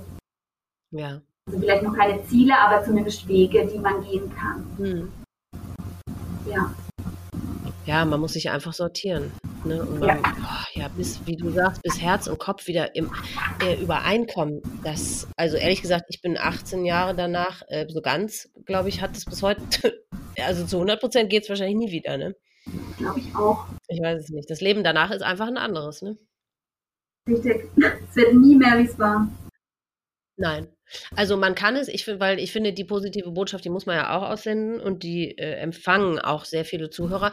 Ein Leben danach ist möglich. Es ist ganz anders. Es ist aber möglich. Man muss sich die Hilfe suchen, man muss seine eigenen für sich guten oder gangbaren Wege finden, aber es ist irgendwie möglich, auch wenn es natürlich unmittelbar danach äh, äh, überhaupt nicht so erscheint. Man denkt einfach, auch das eigene Leben ist jetzt vorbei und es wird nie wieder gut werden oder es wird nie wieder okay werden. Mhm. Ja, Aber es ist möglich, wie man ja auch an dir jetzt sieht. Mhm. Genau, und das möchte ich auch wirklich, wirklich ganz deutlich mit auf den Weg geben. Wie du, du hast hundertprozentig richtig beschrieben, es wird nie mehr gut, aber es wird anders gut. Also ja. in, Bezug auf diese Person, die man verloren hat, wird es nie mehr gut werden. Aber ja. anders kann es wieder gut werden. Es ist einfach ein Teil von uns, mhm. von unserer Geschichte und es formt uns für unsere Zukunft. Ja. Ich hätte ja. darauf gut und gerne verzichten können und trotzdem und trotzdem. Ja, was hat das äh, insgesamt mit, ja, was hat es insgesamt mit dir gemacht? Was hat, was hat es für Auswirkungen auf dich? Für dein, also, auf dein heutiges Leben? Ich, ja, ich glaube, also ich, ähm, ich habe sicherlich sehr, sehr viel verändert in meinem Leben und auch in meinem Verhalten. Also mein Freundeskreis hat sich sehr geändert und hat sich auch minimiert. Ähm, ja. Und trotzdem empfinde ich das nicht als schlimm, sondern als sehr, sehr wertvoll, weil ich nun weiß, wer zu mir kommt und gehört. Ja. Und die habe ich auch ganz tief mhm. in meinem Herzen. Ich, ja, ähm, genau, ich habe ähm, hab mit Sicherheit viel, viel mehr Verständnis oder bin feinfühliger für Menschen, die mir ja die mir was senden in diesem psychologischen Bereich. Also ich merke das sofort, wenn jemand nur den kleinsten Funken nennt, dann, dann springe ich sofort an und höre dem zu und manchmal ja. lastet es mich auch. Ähm, ja. mhm. Also diese Feinfühligkeit für dieses Thema hat sich ausgeprägt, was ich eigentlich sehr, sehr ja. positiv finde. Dass es ja, eben. Ja. ja. Ich rede sehr, sehr offen drüber. Ähm, das ist auch so eine Eigenschaft von mir. Ich erzähle viel. Ich versuche auch in der Gesellschaft viel Akzeptanz äh, zu schaffen durch dieses Erzählen. Also ich, ich drücke es gefühlt jedem auf. Also wenn, wenn jemand fragt, dann, dann sage ich, ja, Daniel hat sich das Leben genommen und der hat sich aufgehängt. Also ich, ich sage das. Ähm, ob das Gegenüber das immer gut verdauen kann, weiß ich nicht. Aber für mich ist es sehr heilsam, wenn ich sage, so war's ja, ich habe keinen Freund. Mein Freund hat sich das Leben genommen. Hm. Hm. Ja, äh, immer ein blöder Moment dann, aber. Ja. ja, wie findest du überhaupt die Art des, Suiz des ja. Suizides, die er gewählt hat, wenn man das so fragen kann? Macht das irgendwas mit dir, die Tatsache, dass er sich erhängt hat? Nee. Nee? Nee, also ich fände, also es war mir klar, dass wenn er es macht, dass er es so macht, dass es zu 100% funktioniert. Mhm. Dieser Perfektionismus. Ähm, mhm. Aber mir macht es jetzt nichts, ähm, dass es nee. jetzt die Art war. Mhm. Okay. Ja, das ist ja gut, dass es so ist. Ja. Okay. Ja. Ähm, ja, gibt es irgendwelche weitreichenden Konsequenzen für dein Leben, dass du jetzt irgendwie das Gefühl hast, boah, dich jetzt nochmal in eine Beziehung äh, auf eine Beziehung einzulassen? Oder ich weiß nicht, gibt es irgendwelche weitreichenden Konsequenzen? Ja, ich glaube schon. Also dieses, dieses Beziehungsthema, das spielt für mich im Moment kaum eine Rolle. Also ähm, nee. ich habe ja vorher schon gesagt, also mein Herz ist jetzt vielleicht nicht mal schwarz, aber ich würde es schon noch als grau bezeichnen. Ja. So diesen, dieses Vertrauen in jemand anderen, das schaffe ich noch nicht ich vertraue im Moment ausschließlich in mich und ich gucke nur, dass es mir gut geht und ich vertraue nur mir selbst. Ob das jetzt positiv mhm. oder negativ ist, weiß ich nicht. Ähm, mhm. Aber das, das hat mich schon geprägt. Ja, ich habe ein Stück weit Egoismus, glaube ich, damit auch entwickelt. Mhm. So. Ja, und vielleicht ist es nicht, Entschuldigung, ja nicht nur Vertrauen äh, schwierig in jemand anders zu haben, sondern auch die Angst davor, dass es nochmal passiert, oder? Dass ja. sich das Ganze wiederholt. Das ist, ja. Ich stelle das immer an mir fest, wenn ich, wie du sagst, weil man hat ja inzwischen ganz feines Gefühl für, für Schwingungen, die von dem anderen ausgehen. Ne? Wie geht's dem? Geht's dem vielleicht schlecht oder so? Und ich springe auch sofort drauf an und will dem natürlich sofort helfen. Auf der anderen Seite will ich ehrlich gesagt sofort wegrennen. Das ist, ich will einfach nur noch die Flucht ergreifen, weil ich immer denke, nein, ich kann das nicht nochmal. Ich kann nicht nochmal in der Gegenwart von jemandem sein, dem es wieder so schlecht geht, wo, was womöglich wieder dasselbe Ende hat. Hast du das nicht? Ich, ich ja. gerate sofort in Panik, will aber auf der anderen Seite zu dem hinrennen und den umarmen und nie wieder loslassen und dem einfach helfen, wo ich nur kann. Ja, das ist ein schreckliches Gefühl, finde ich. Genau, und diese Gefühle kommen ja wieder auf. Also diese, diese Angst und diese Bedrohung, die kommt sofort wieder auf. Und gleichzeitig eben will ja. man helfen. Also manchmal so hin und her gerissen, ja, das geht mir genau gleich. Mhm. Ja. Genau. Äh, gibt es irgendwelche Triggersituationen für dich heutzutage? Also jetzt abgesehen von sowas, wenn man merkt, oh Gott, es ist wieder ein Mensch, dem es auch schlecht geht, gibt es irgendwelche äh, Sachen wie, also ich zum Beispiel, weil meine Mutter hat sich ja auch erhängt, ich kann viele Dinge, äh, ja so im Fernsehen, wenn da in einem Film oder so, wenn da einer hängt oder irgendwie so, da, ach, das kann ich gar nicht äh, oder so, das triggert mich sofort. Äh, Gibt es für dich irgendwas?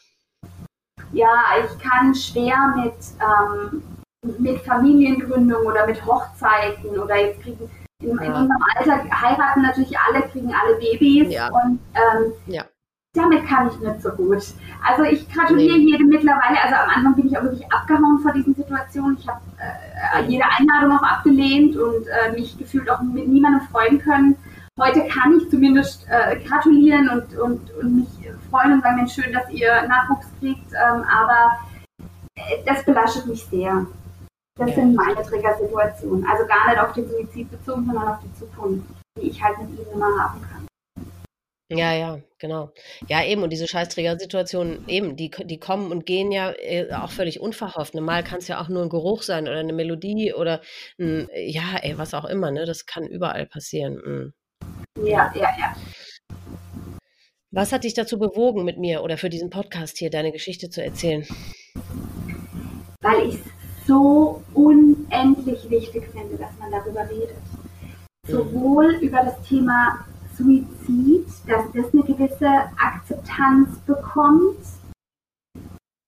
Ähm, aber auch dieses Thema Depression, also sowohl die Akzeptanz zum Tod als auch die Akzeptanz zu Lebenszeiten der mhm. Gesellschaft. Ich finde es so wichtig, man grenzt so schnell jemanden aus oder stigmatisiert auch dieses Thema Suizid ja. so schnell. Ähm, und es hat es nicht verdient, sondern es hat den Platz in der Gesellschaft verdient. Mhm. Ja, weil so viele das erlebt haben oder erleben oder darunter leiden. Und ja. ich, ich möchte einfach meinen Teil, den ich kann, dazu beitragen, mir erzählen, wie es mir, äh, mir erzählen, wie es mir gegangen ist. Und ja, eben ja. den anderen einfach Mut machen und sich verstanden fühlen, weil als ich deine Podcast-Folgen gehört habe, habe ich mich so unendlich verstanden gefühlt und so, es war so heilsam, weil man ja. einfach nur nicken musste und gedacht hat, ja genau so war es, da versteht mich jemand. Ja, nicht nur, es versteht mich jemand, sondern ich finde auch, man kann rückblickend oder rückwirkend die Situationen äh, die man jetzt in dem Fall, die du mit Daniel hattest oder ich mit meiner Mutter, besser einordnen, wenn man hört, ach, guck mal, das war schon ein Zeichen der Krankheit, was man ja so vielleicht, ohne dass man sich jetzt mit äh, gleich äh, äh mit ebenfalls Betroffenen ausgetauscht hätte, hätte man das ja gar nicht gewusst. Ich habe früher nicht gewusst, dass Schlaflosigkeit äh, ein Symptom der Depression ist. Habe ich nicht gewusst, bis ich angefangen habe, mit euch allen zu reden. Wusste ich nicht. Und das ist ja total wichtig, äh, diese ganzen Symptome, die auftreten können, an denen man schon früh was festmachen können, äh, die da den Zuhörern mitzuteilen, ne? dass die vielleicht dann auch eben ein wacheres Auge haben für ihre Mitmenschen und solche Dinge schon womöglich früh feststellen können. Ne? Ja, ja, absolut. Absolut. Hm. Gibt es irgendwas, irgendeine Botschaft, die du den Menschen da draußen mitteilen möchtest? Ja, wir haben es da vorher schon mal gesagt, es geht anders weiter, wie es war, aber es geht weiter und sucht euch Herzensdinge und Kraftquellen, die euch gut tun und für die es sich lohnt zu leben, weil dieses Leben hier ist echt schön und es hat echt viel zu bieten. Mhm. Und ähm, sucht euch eben diesen Weg, wie es euch das Herz wieder schön machen kann. Also es, mhm. ich glaube einfach, es gibt in jedem von uns irgendwas, was, was das Herz berührt und was es, was es, Leben, was es Leben lebenswert macht und sucht das wieder, weil es gibt es und es geht weiter. Mhm. Anders weiter, aber ja. es geht weiter. Und ja. man darf aber auch gleichzeitig sagen, ich nehme mich aktiv mal raus, jetzt ist einfach eine blöde Zeit. Zum Beispiel bei mir jetzt auch gerade, weil einfach Todestag, das triggert immer. Man denkt immer an die Zeiten zurück. Und ich finde, es ist auch genauso legitim zu sagen, ich nehme mich jetzt mal raus, mhm. weil ich gerade nicht mehr kann und ich muss mich jetzt erst wieder selber finden. Schafft aber auch wieder den Sprung zurück ins Leben. Mhm. Eure Freunde sind auch noch da, wenn man sich nach vier Wochen erst wieder meldet. Ähm, ja. Wenn die Freunde sind. Genau. Und mhm. ja, ja, das würde ich so gern mitgeben, weil, weil das hat mich ja. gerettet. Ja, ja. diese Herzensdinge. Ja. Beziehst du Daniel irgendwie ein in dein Leben? Ich weiß nicht, es gibt viele, die reden mit den Verstorbenen oder äh, zelebrierst du irgendwie seinen Geburtstag oder seinen, ja, was auch immer irgendwie. Inwiefern werden, beziehst du ihn noch mit ein in dein Leben? Anfangs habe ich tatsächlich mit ihm gesprochen, das wurde aber mit der Zeit tatsächlich weniger. Ähm, das heißt aber nicht, dass ich weniger an ihn denke. Er ist einfach ganz tief nee. in meinem Herzen und er ist gefühlt immer bei mir mit dabei. Und ich denke ja, sehr ne? liebevoll mhm. an ihn zurück.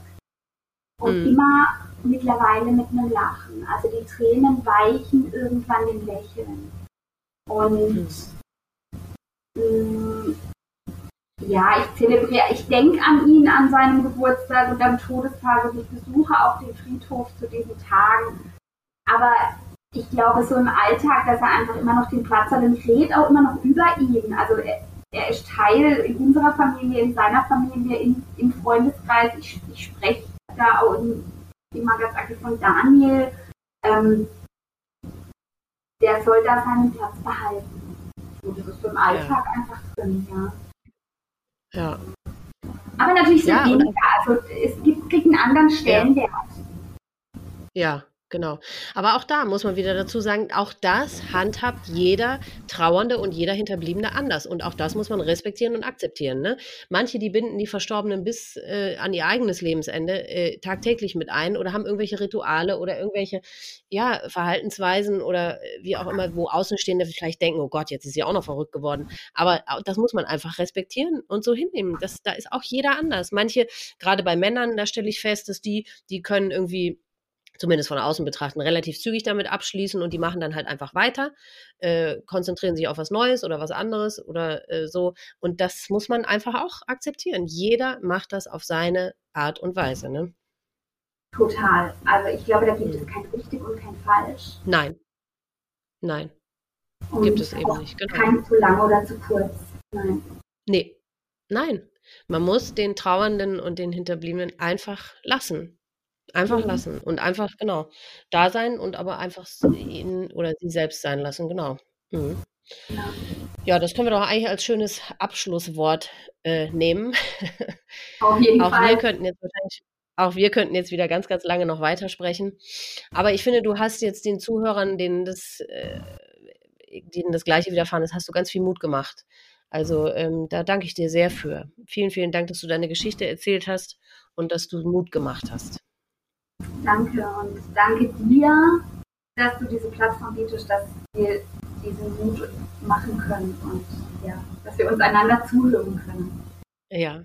Ohne euch ging das ja alles nicht. Deswegen, ich, wir sind ja alle aufeinander irgendwie angewiesen. Aber deswegen, ich freue mich bei jedem Gespräch äh, aufs Neue, dass es so gut funktioniert und dass ihr alle so offen seid und eure Geschichten, die ja äh, eine schrecklicher als die andere und ähm, aber trotzdem eben heilsam und hilfreich, einander zuzuhören und ähm, ja, deswegen vielen, vielen Dank, dass du auch dazu gehörst. Sehr, sehr gerne. Das war Simones und Daniels Geschichte. Liebe Simone, auch dir danke ich so sehr fürs Erzählen und Teilen eurer Geschichte. Du bist eine tolle und sehr starke Frau, auf die Daniel sehr, sehr stolz wäre. Das Verständnis, das du ihm und seiner Krankheit entgegengebracht hast, wie auch deine Liebe, haben ihm sicher sehr gut getan und geholfen auch wenn das das furchtbare Ende nicht verhindern konnte. Für deinen weiteren Lebensweg wünsche ich dir alles erdenklich Gute, auf dass der Mut und die Kraft dir niemals ausgehen mögen. Euch Zuhörern danke ich fürs Zuhören. Ich wünsche euch alles Liebste, Beste und Schönste. Passt gut auf euch auf und bleibt vor allem gesund. Bis zum nächsten Mal.